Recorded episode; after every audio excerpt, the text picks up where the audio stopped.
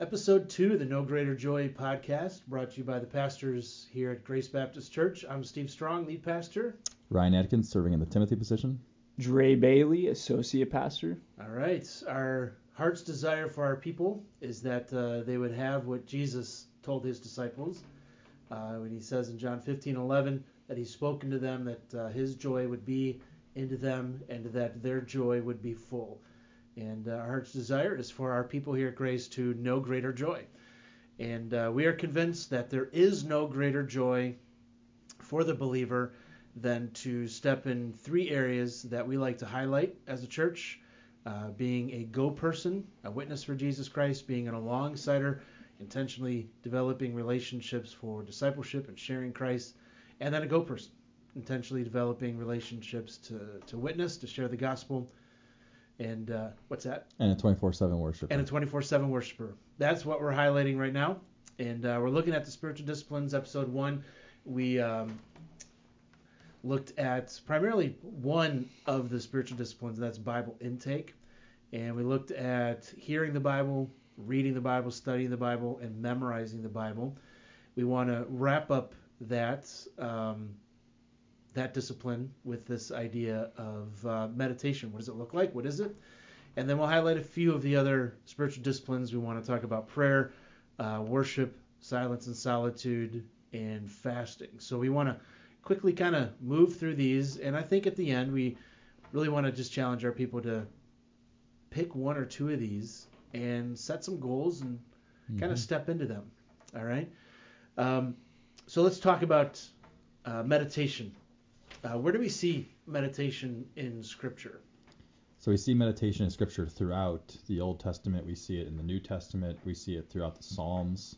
Um, three passages that passages that uh, immediately come to mind are Joshua 1:8, uh, or as Joshua is beginning his leadership, uh, it's written, "This is this book of the law shall not depart from your mouth, but you shall meditate on it day and night, so that you may be careful to do according to all that is written in it.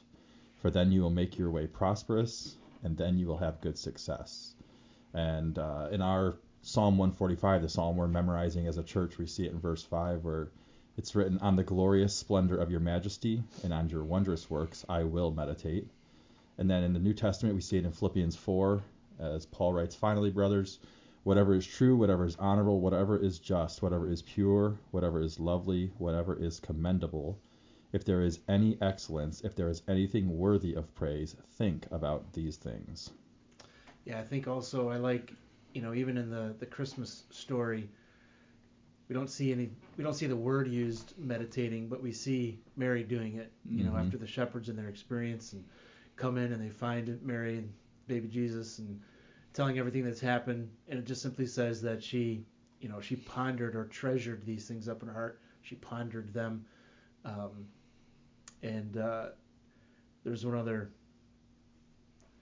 Uh, all through the Psalms. I'm glad you mentioned the Psalm 145, mm-hmm. which is meditate, meditate, meditate, meditate. Um, what is it? What is meditation? We see it here in Scripture. What? How would you describe it? What is it yeah. for people? Well, well, I think our culture kind of defines it uh, completely different than we would. Uh, obviously, with culture, they look at meditation and it's basically just emptying of one's mind. Uh, we might even see on commercials somebody like sitting down and, and meditating and humming and we tend to think, what the heck is that? And uh, is there anything in the Bible that talks about that? And really, when the Bible talks about meditation, it's talking about filling your mind with Scripture. It's not necessarily emptying your mind, it's filling your mind with Scripture. And so, one way we can go about that is is filling our minds with Scripture, reading Scripture, soaking in Scripture, focusing on a certain passage. I like, uh, I think it was Whitney in the book talks about just rehearsing scripture mm. over and mm-hmm. over and over, yeah. um, rehearsing it in our minds. I like um, someone described 2 Timothy 3:16 when thinking about the profit that scripture is for us for doctrine, reproof, mm-hmm. for correction, instruction, instruction, and righteousness. It's like when we take the time to rehearse scripture over and over, it's like cashing in on that profit, mm-hmm. not letting that profit sit off in a corner, not taking advantage of it. Um, yeah, filling our mind with with God's word. Yeah. I don't know if you want to. Yeah, I was just gonna say the one thing that Donald Whitney wrote that really stuck out to me was and I'm glad you alluded to it, Dre, with how our culture defines meditation, was just that because meditation is so prominent in many spiritually counterfeit groups and movements, that some Christians are uncomfortable with the whole subject and suspicious of those who engage in it. But then he reminds us that we must remember that meditation is both commanded by God and modeled by the godly in Scripture. And I just thought that was a really nice, you know, re- remembrance for us as Christians that um, even though culture is taking it one way, we're to do it in another. That's right. Yeah. I, I like the idea of, uh, you know, it's not rushing through Scripture. You know, we talked Yeah. about reading and hearing the Word of God, studying it. Even, you know, meditation is, you know, we're gonna we're gonna stop. We're gonna refuse to rush. And so, thinking about what might be some practical ways that our people can try to practice this. Um, you know, if we're not gonna rush through Scripture, I think first of all you gotta you really gotta narrow down if you're gonna if you're going to meditate, if you're going to rehearse scripture over and over, it's hard to do with like a chapter. It's hard even to do with Yeah. a paragraph. I think you really need to pick a verse. And I would say, you know, if you're stepping in and regular in your Bible reading, um, hearing the Word of God, every time you sit down and you're reading scripture, pick a verse. Um, and maybe choose that verse for the week. Like I, I'm gonna I'm to sit down. I'm not to rush through this verse. And I, one of the neat practical ways that I was reading was just to take um, a ver- like for instance, if we took one of the verses, Psalm 119, or let's just take 145, Psalm 145, 5, one of the ones that we're memorizing. It just says, "On the glorious splendor of your majesty and on your wondrous works I will meditate." You know, take that verse for the week, and one of the practical things that you can do is just sit down and emphasize each one of those words as you read that sentence. And then just think, what is the significance of that word?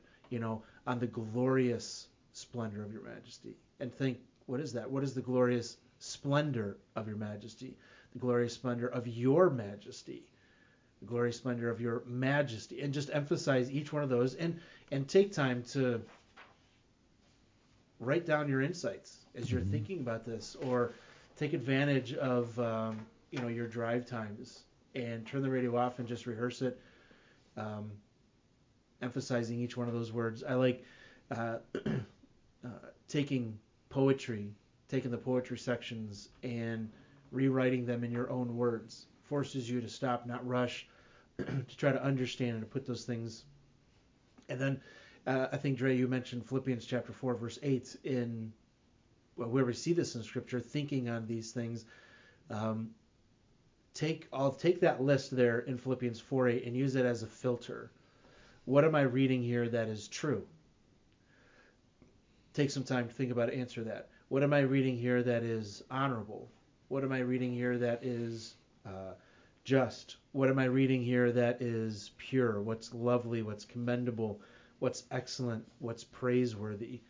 Um, I think that's a uh, I think that's a healthy kind of way to just swim in scripture and to rehearse this over and over and over. I don't know what other practical ideas would you guys suggest? I think something that uh, I've heard from a, a pastor and his wife. Uh, the wife was talking one time, and he said, "Oh, my husband, he just loves reading chapter by chapter, and he reads several chapters in the morning." And uh, for myself, the wife said, "I only read one chapter, and I focus in on one word or, or one uh, verse from that chapter." Um, that's always stuck with me. You know, I'm a I'm a person who, you know, I want to have one big idea for that day that I kind of stick with in my mind. And so throughout the day, I just remind myself of that verse. I'll bring it up in conversations with people. Uh, I'll challenge people with that verse. Um, and so for me, that's how I, I tend to meditate throughout the day on that one verse. I think something we, we think about meditation, we think, oh, we have to set aside 30 minutes to meditate uh, on Scripture. I think you're supposed to do it all, throughout the whole day. I mean, uh, in the book of Psalms, it talks about um, just sitting on the Word of God day and night. Mm-hmm. And for me, that's that's 24/7. So obviously, when you're sleeping, you can't. but uh, throughout the day, when you're interacting with people and you've read Scripture in the morning and there's something that stuck out to you, share it with someone. That's right. Bring Yeah, it up Psalm in one. conversation. Yeah, yeah, Psalm Psalm one. one. Yeah. His delight is in the law of the Lord, and in His law he meditates day Yeah. and night. That's right. Mhm. And I think ending your day with a time of meditation um, I found that profitable versus watching TV till I'm falling asleep and having someone tell me to turn the TV off. Um, just taking that time, not as the only time, but as what better to fill your mind with before you drift off to sleep Mm-hmm. than uh, the Word. And another one of Whitney's uh, practical guidelines that he gave me, he gave us like what 30 Yeah, in his it was a book. great it was resource. I- raw, yeah. long Yeah, list wow. was the idea of finding setting a, a number as a minimum and then finding that number of insights from a single text Yep.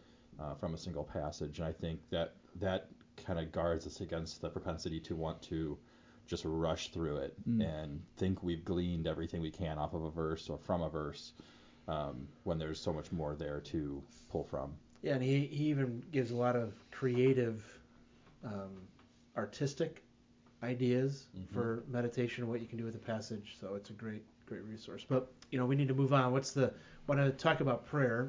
Um, prayer probably to most of us as believers is not an unfamiliar thing. Maybe there's a lot of insecurities with this, but um, but let's talk about the spiritual discipline of prayer. Where do we, Dre? Where do we see this in Scripture? Yeah, we we see prayer throughout Scripture, um, both in the Old Testament and in the New Testament. Uh, but some of the, the passages I really saw a lot about prayers in the New Testament, specifically with Jesus. Uh, he truly is our example for prayer. And so obviously we know about Matthew chapter 6, uh, where Jesus is modeling prayer. Uh, he kind of lays out for his disciples and those around him, you know, here's a model of how you should pray. Uh, also, when he's in the Garden of Gethsemane and he's kind of just pouring out his heart to the Lord, he's saying, Take this cup from me.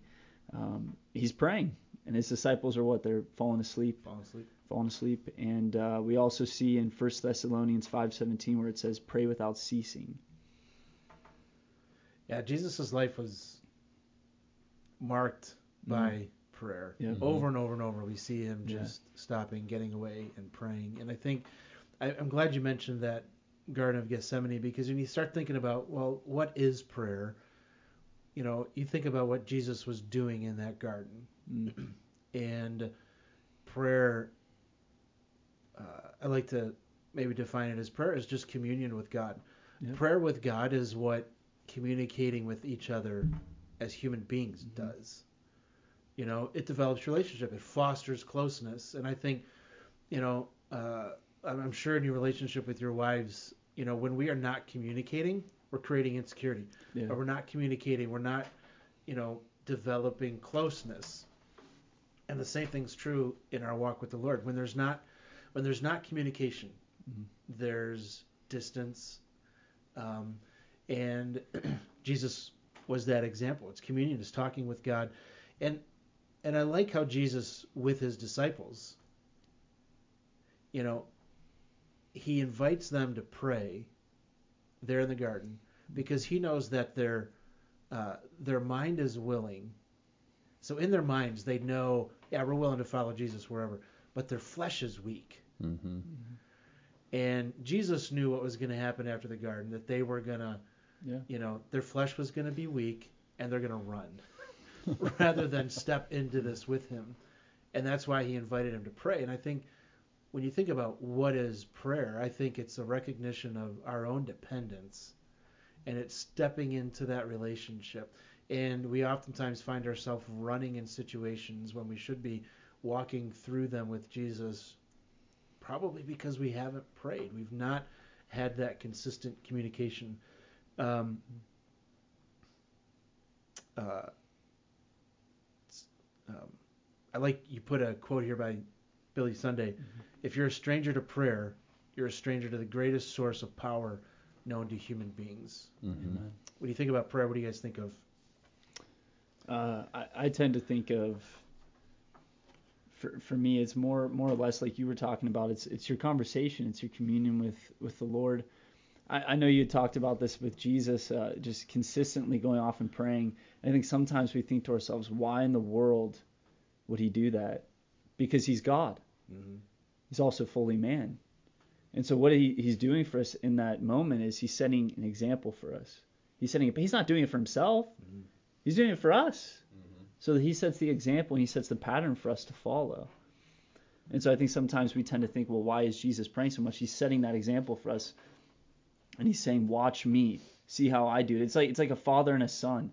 When your when your father's like, "Hey, watch me work on this car," or, or watch me throw this baseball or this football, and do what I do. Mm-hmm. That's what Jesus is telling us in Scripture right now. He's telling us, "Do what I do" when it comes to praying. And so I, I love that he, throughout I mean, you look at Matthew chapter 6, he's laying out a model for prayer. You look at John chapter 17, he's laying out a model for prayer. Just do what he does. You know, that's yep. honestly when it comes down to Christianity, that's it. He's saying, "Become like me, do what I do." Yep. Right? Yeah, and I really liked how, um, and I had written in our show notes here that, you know, David Platt um, addressed it as that we don't pray in order to get something that we pray mm. in order to know someone. Yeah. And it's that idea of communion that we've talked about. And I really liked uh, Donald Whitney had used the Martin Luther quote where it says, As it is the business of tailors to make clothes and of cobblers to mend shoes, so it is the business of Christians to pray.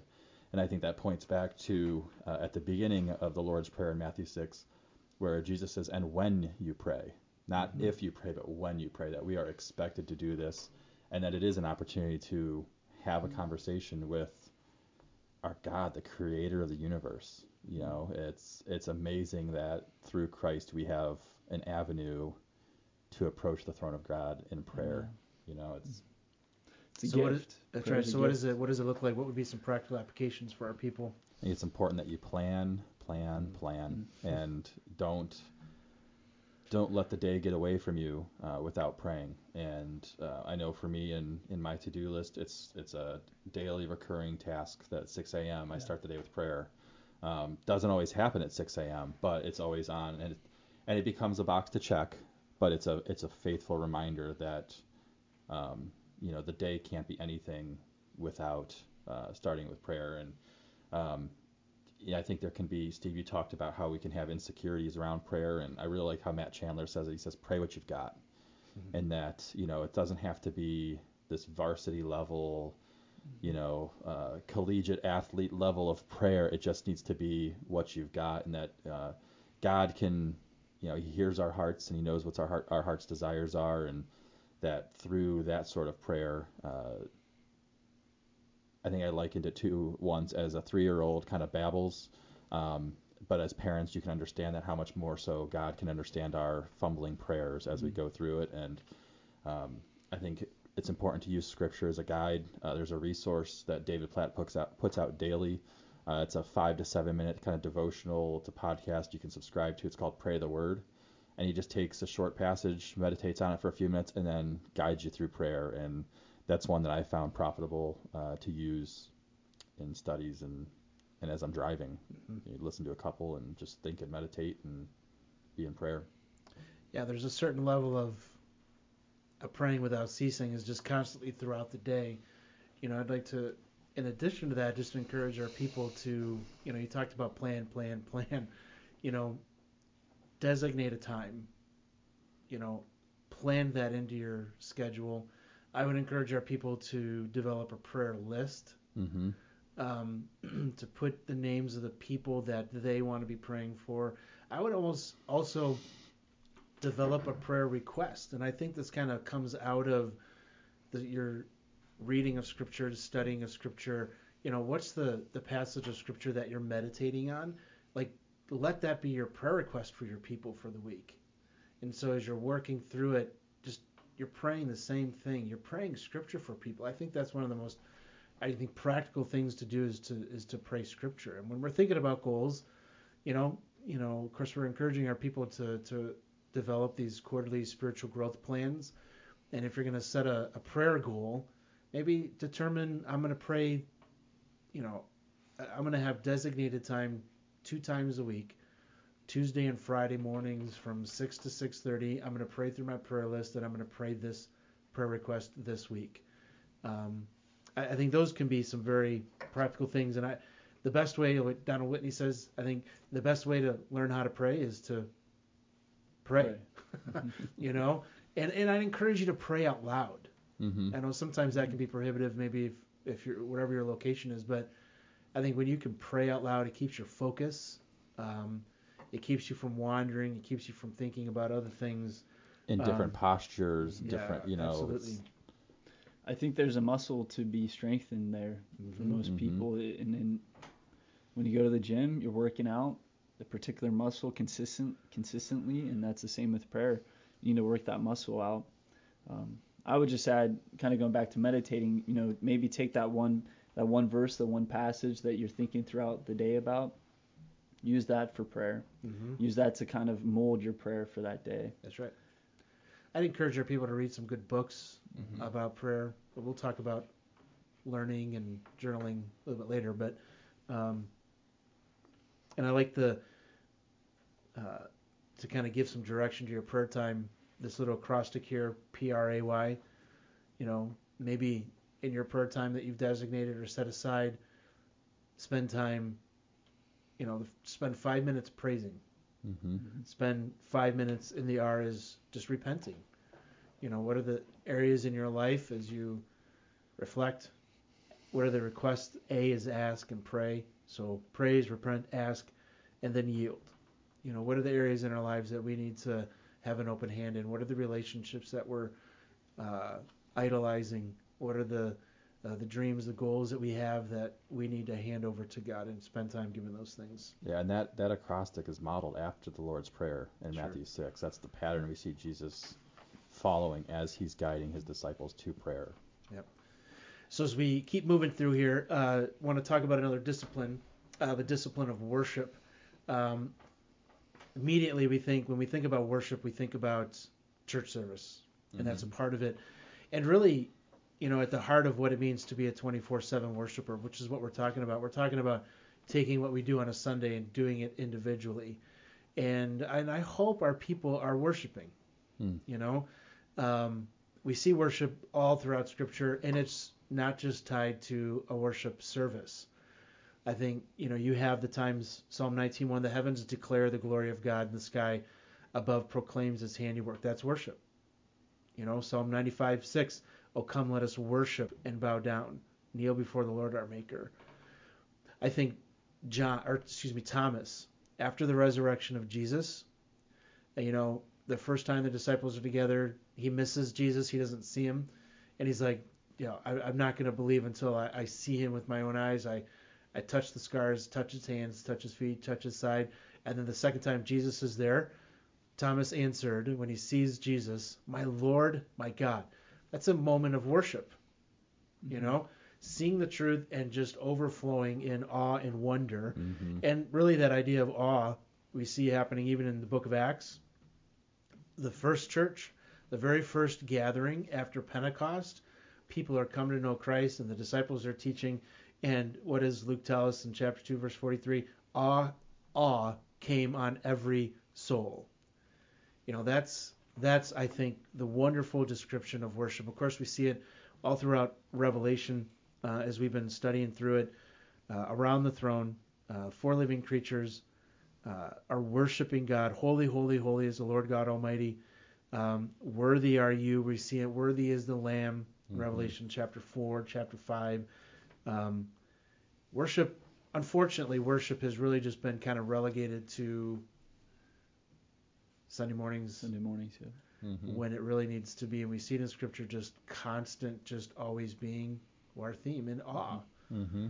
Um, what it, what it so let's let's talk a little bit about what that might look like. What is worship then? I think in the basic form, like you just said, it's our theme for this year, and it's living in awe. You know, Mhm. always being in awe and letting the awe of God preoccupy, you know, our minds versus the awe of a created thing. Uh, and I think that's where sometimes we fall off the wagon during the week is that we're in awe on a Sunday morning, and then by Monday morning we're already focused on other things in the world, and you know, whether it's our to-do lists or um, what's going on at work, you know, it's just those things take the place of God in our worship, and um, and it's it's subtle, it, it sneaks in. It's you know, I like how uh, Donald Whitney describes worshiping as like as to worship God means to ascribe the proper worth to God, to magnify His worthiness of praise, hmm. to or better to approach and address God as He is worthy. You know, and I think it needs to be informed uh, by the Word of God. It needs to be fueled by the gospel. Hmm. It needs to be empowered by the Holy Spirit, and in the glory of God and the transformation of the worshiper is the result of living in awe. Yeah, we don't mm-hmm. oftentimes think about worship having a transformative work on my own heart, Yeah. but it does every Sunday, hmm and it Mhm. can. And our heart's desire is really for that to happen for our people every single day. I like what also what Whitney says here is that really kind of pertinent to our theme, knowing greater joy, is we minimize our joy when we neglect the daily worship of God in private. hmm Um, what would be some practical ways that we can encourage encourage our people toward worship? Yeah. Well, I, I think going back to kind of just defining worship, um, I like the definition. Worship is more than singing along to a song. Worship is making Jesus the focal point of your heart and mind. Yep. It's kind of making him the center of everything. Um, and I like what A.W. Tozer says. He says, Any man or woman on this earth who is bored and turned off by worship is not ready for heaven. That's right. I love that. That's great. That's wild. Because that's what are we going to do when we get to heaven? That's heaven? true. Yeah. Yeah. Complete awe and worship overflowing. Any man or woman on this earth who is bored and turned off by worship is not ready for heaven. That's right. And every Sunday, it should. It's not about the quality of the people leading. No, no. We, we, there should not be a Sunday where Yeah, we don't. we focus too much on that. that's right. And, If and it's not about how we feel entering the room on a Sunday. It's not Yeah. how we feel going through our day on a Monday, Tuesday, Wednesday, whatever day of the week. But it's it's rather it's a it's a recollection of who God is, and that that should drive our worship. Even though we may not feel like it, God is who He is, and He deserves to be worshipped in that way. yeah, Yep. yeah, it's true. Great. It's true. But some practical tips. Uh, I I would suggest uh, just maybe take a month and listen to worship music that whole month. Don't listen to any other music except Christian and worship music Yeah. for a whole month. I think I think it can change people. I think there can be um, transformation through that, especially with our words and, and our There's- thoughts. there's so much available. Yeah. Oh yeah. And in every genre, Yeah. Sure. like there's not a genre that's untouched by Christian lyrics. It's true.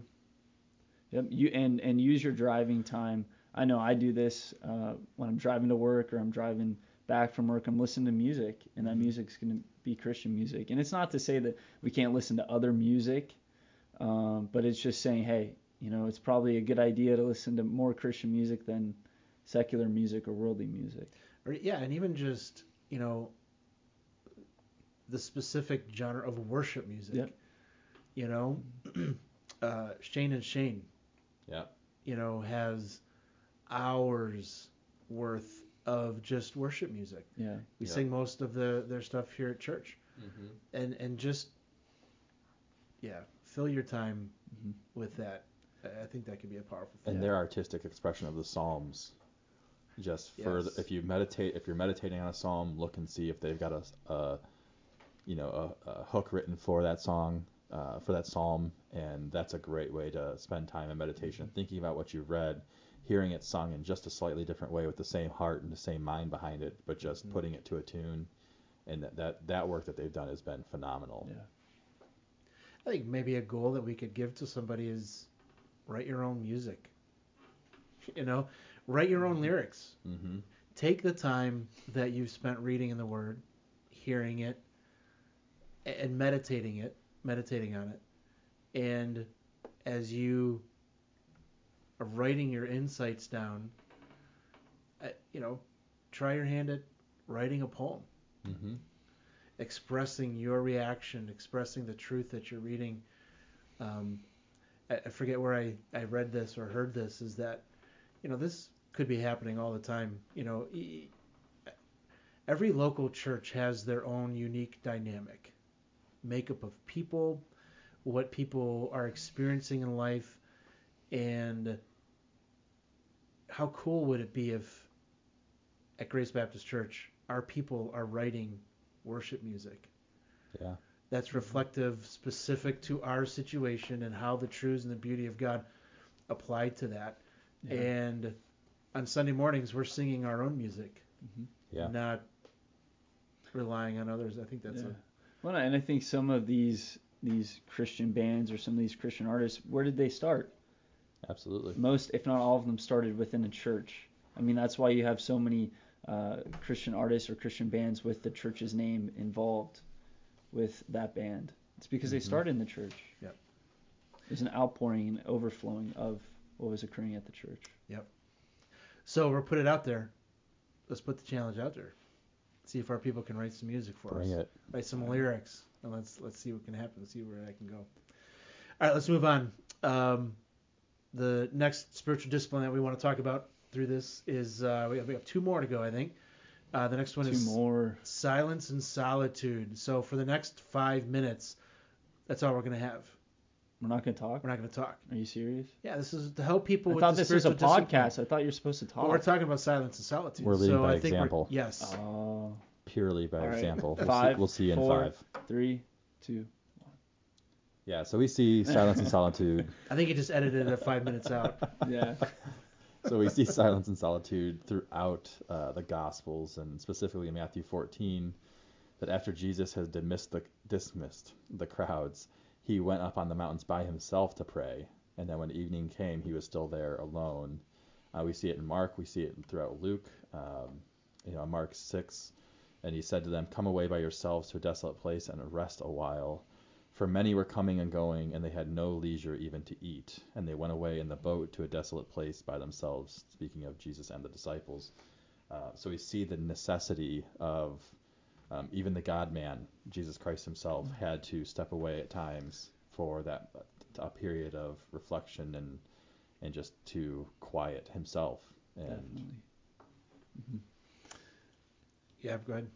Yeah, and, and uh, you know what is what is silence and solitude?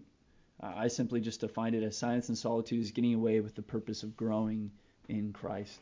Uh, I tend to think back uh, to college and and each semester I would just take one day and I would just get away. I would get away from from collegiate baseball. I'd get away from the friends I was around, the the the schoolwork I had. And I just get away. I would just spend that day in a state park, a national park, whatever, um, just be in God's creation and uh, and be in awe of that. And I and I think again, this is Ryan was alluding to it, but again, Jesus Jesus sets the tone again. He Mhm. sets the pattern and he sets the example. Jesus himself, God, had to get away. He had to get away. This man this man saw that he had to. He knew he had to, and it wasn't for himself again. It was for him in order to set an example for us. If he saw the value in it. Yes.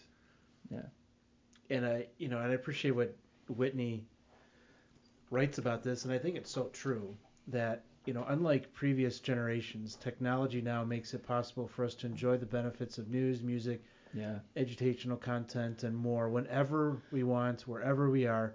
But the downside is that the appeal and the access- accessibility of these things means the elimination of almost all quiet spaces Yeah. in our life. Yeah. hmm How true is that? I mean, true.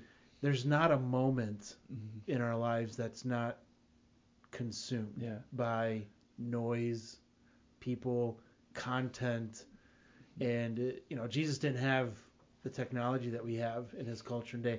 If he found the need and saw the value then, Yeah. how much more Mhm. for us as Christians today?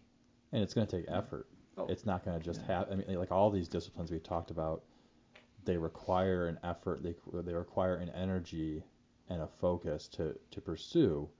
And this one so much more because we've got a computer in our pockets if we want it. Mhm. You know, we've got access, like he says, to everything at our thumb, our fingertips, our thumbs. You know, and um, I thought it was interesting that Donald Whitney kind of split the two. I always thought of them as silence and solitude, always hand in hand. Uh, but he, that he split the two in his definition, where he talks about the discipline of silence being the voluntary and temporary abstention from speaking, so that certain spiritual goals might be sought, and that solitude is the spiritual discipline of voluntarily and temporarily withdrawing to privacy for spiritual purposes. And so I thought that was a great way to just think about the two, because like I said, I before this I had always thought of the two as intertwined, and that you couldn't have one without the other necessarily. But I think he's showing that it is possible to do one without the other um, and still have fruit from that experience.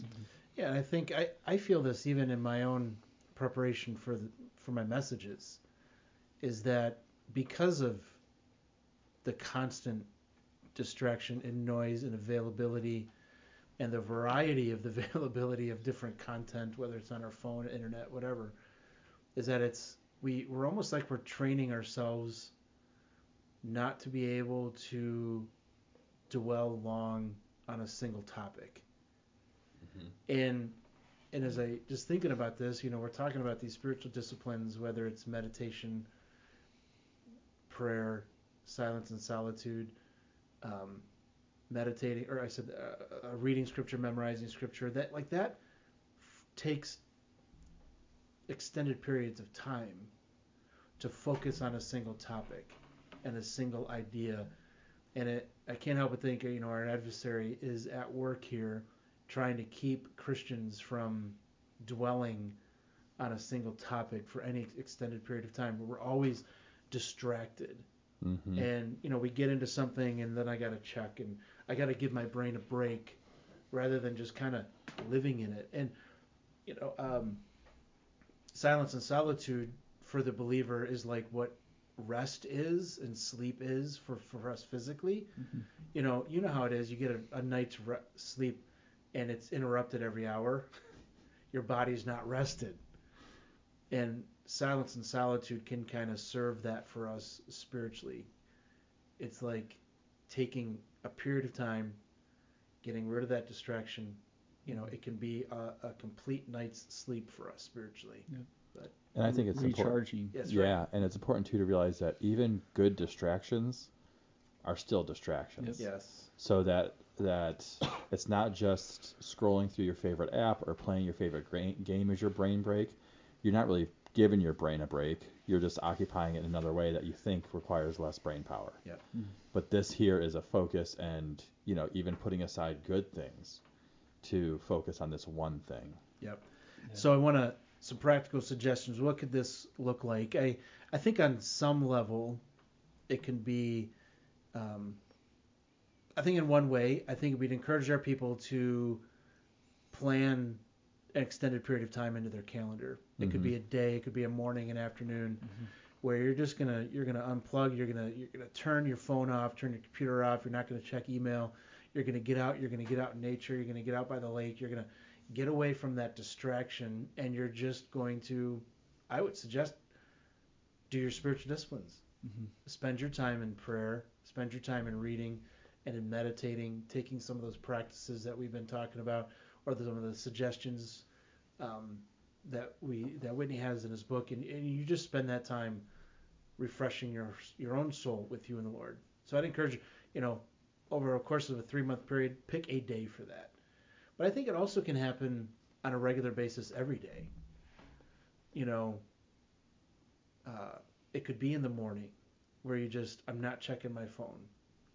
I'm not checking, opening up my computer. You know, I'm going to go old school and just open up my Bible. Like, one of the drawbacks of having the Bible app on your phone and doing your reading on your phone is you get all those notifications, right? Yeah. you know, set it aside, but build it into your daily routine. You know, we talked about okay, worship, using your drive times for worship. Mhm. Use your drive times for silence and solitude. Just quiet. So much. I, I've even found, you know, our schedules are so driven by you know what our kids are doing and all this kind of stuff, which is great. It's a time of life that we have. I've even found just the the 15 20 minute drive sometimes to go pick the kids up. If I turn everything off, I find myself just thinking through my message and thinking through the content and thinking through what's how do I want to communicate this. And and I find myself I'm meditating Mhm. but it's also silence. It's quiet, even though I do have the distraction of driving. Um, but anyway, what else do you guys think when it comes to how can we encourage our people? What can this look like? I think it's important to try and find like how he he gave us the idea of find different places to identify that have different lengths of time required to get there. So find some place that's within walking distance and Mm. identify that as a place of silence and solitude for you. Find some place that's a short drive away. Find some place that's a longer drive away and so Mhm. forth. And I think we are blessed to live where we live in that you can go uh, to the lake, you can go down into the metro parks. I know Dre, you mentioned going to the metro parks earlier, and that that provides an opportunity for us to. There's so many trails and paths in which you can walk that you can walk for probably an hour and sometimes not Yeah. see another person.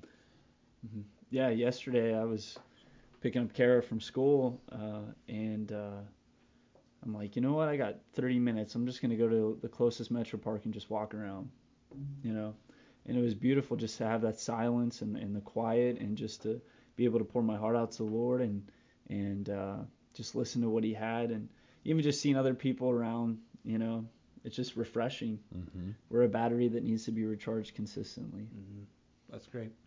On that note, um, let's hit this, at least for this episode, this last um, The last and final one. fasting. And I, as as much as silence and solitude is appropriate and needed in our culture, I think fasting might perhaps also be. So, Oh, Dre, yeah. where do we where do we see this in Scripture? again, I think we see Jesus setting Yeah. the example and the tone. Uh, Matthew chapter 4, verse 2. And after fasting 40 days and 40 nights, he was hungry. Forty days. The biggest understatement nights. in the entire in the Yeah. entirety of the Bible that he was hungry. He Yeah, was yeah, he was- That's right. he was and he was hungry. Yes. Uh, we also see it uh, in Matthew chapter 9, verse 14 to 15. Then the disciple of John came to him, saying, Why do we and the Pharisees fast, but your disciples do not fast? And Jesus said to them, Can the wedding guests mourn as long as the bridegroom is with them? The days will come when the bridegroom is taken away from them, and then they will fast. So we see we see Jesus mentioning fasting a lot Yeah, it's and know. to be honest with you, it's more in Scripture than maybe I initially than people think. Yeah, Yeah. for sure. You I know, agree. Uh, just it was Esther. We see it in Acts with Paul Yeah, in the Old Testament prophets. sure. Um, Daniel. Daniel, that's right. Mhm. Um, when you think about fasting and what it looks like, what is it? Um, I like what Piper calls, uh, Whitney quotes Piper as saying, "Fa- fasting, it's the hunger of homesickness for God.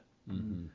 Um, and Whitney, thinking about just our own culture, what it's like to live here in the U.S., you know, Christians in a gluttonous, a true. denialless, self-indulgent society, which we live in.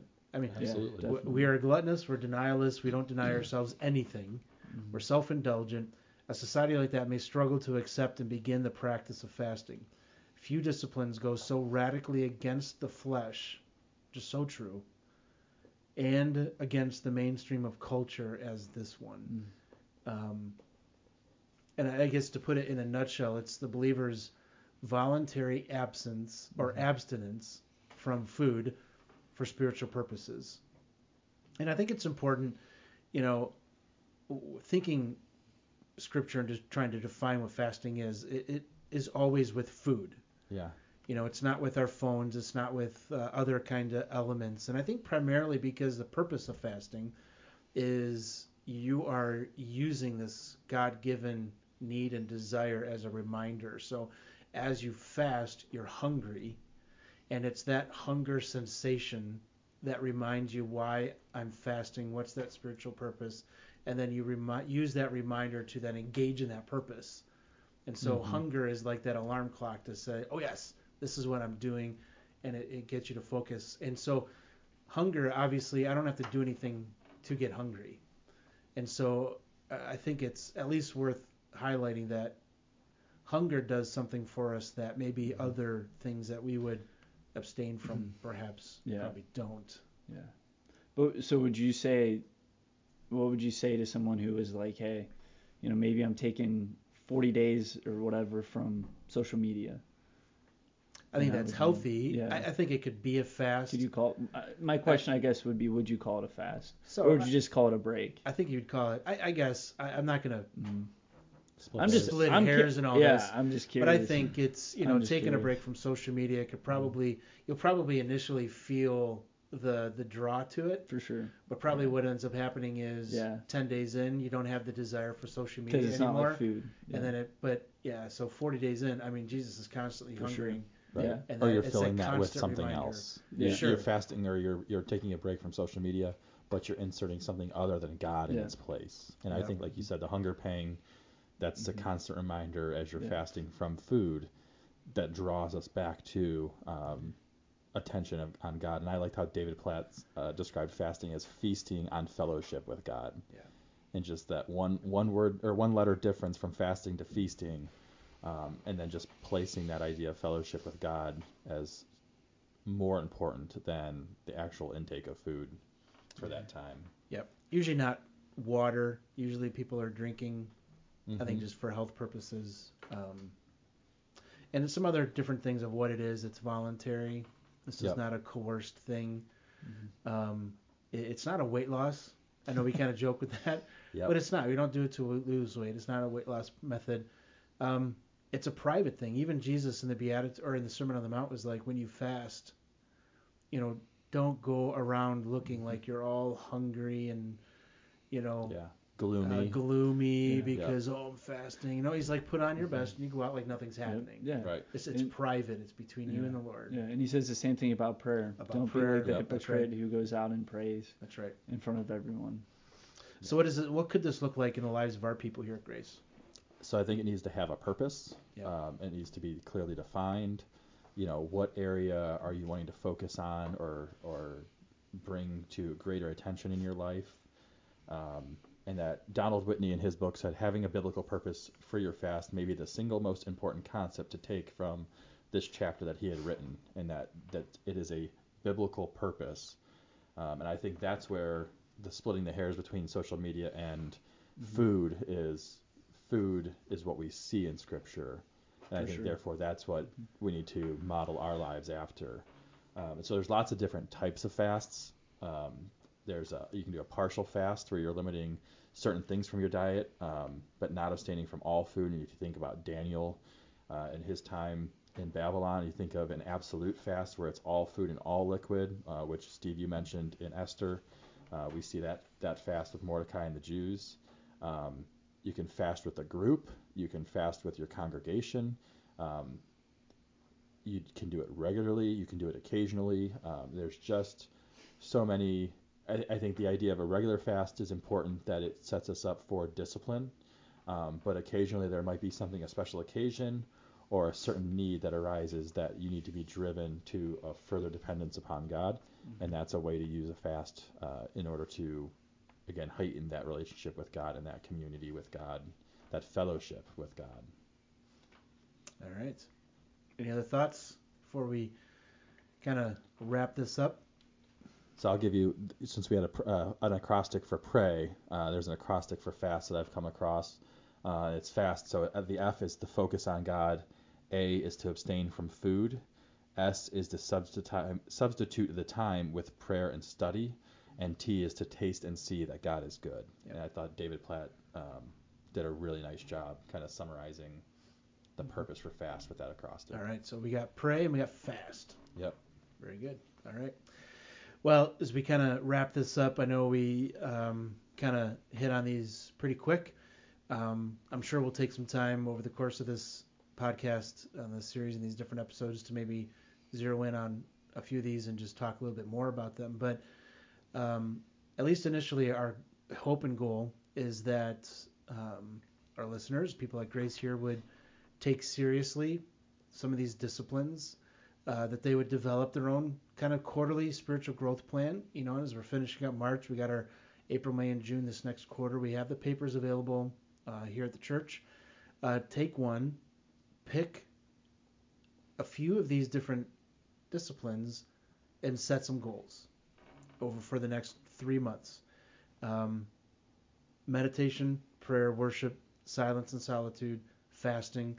Maybe don't do them all, but maybe pick a couple. Yep. And um, I am really convinced that uh, if we step into these, we will uh, have greater joy. And uh, we want to see our people know greater joy. All right. Awesome, guys. Till the next time. God bless. Till then. Till then. Peace.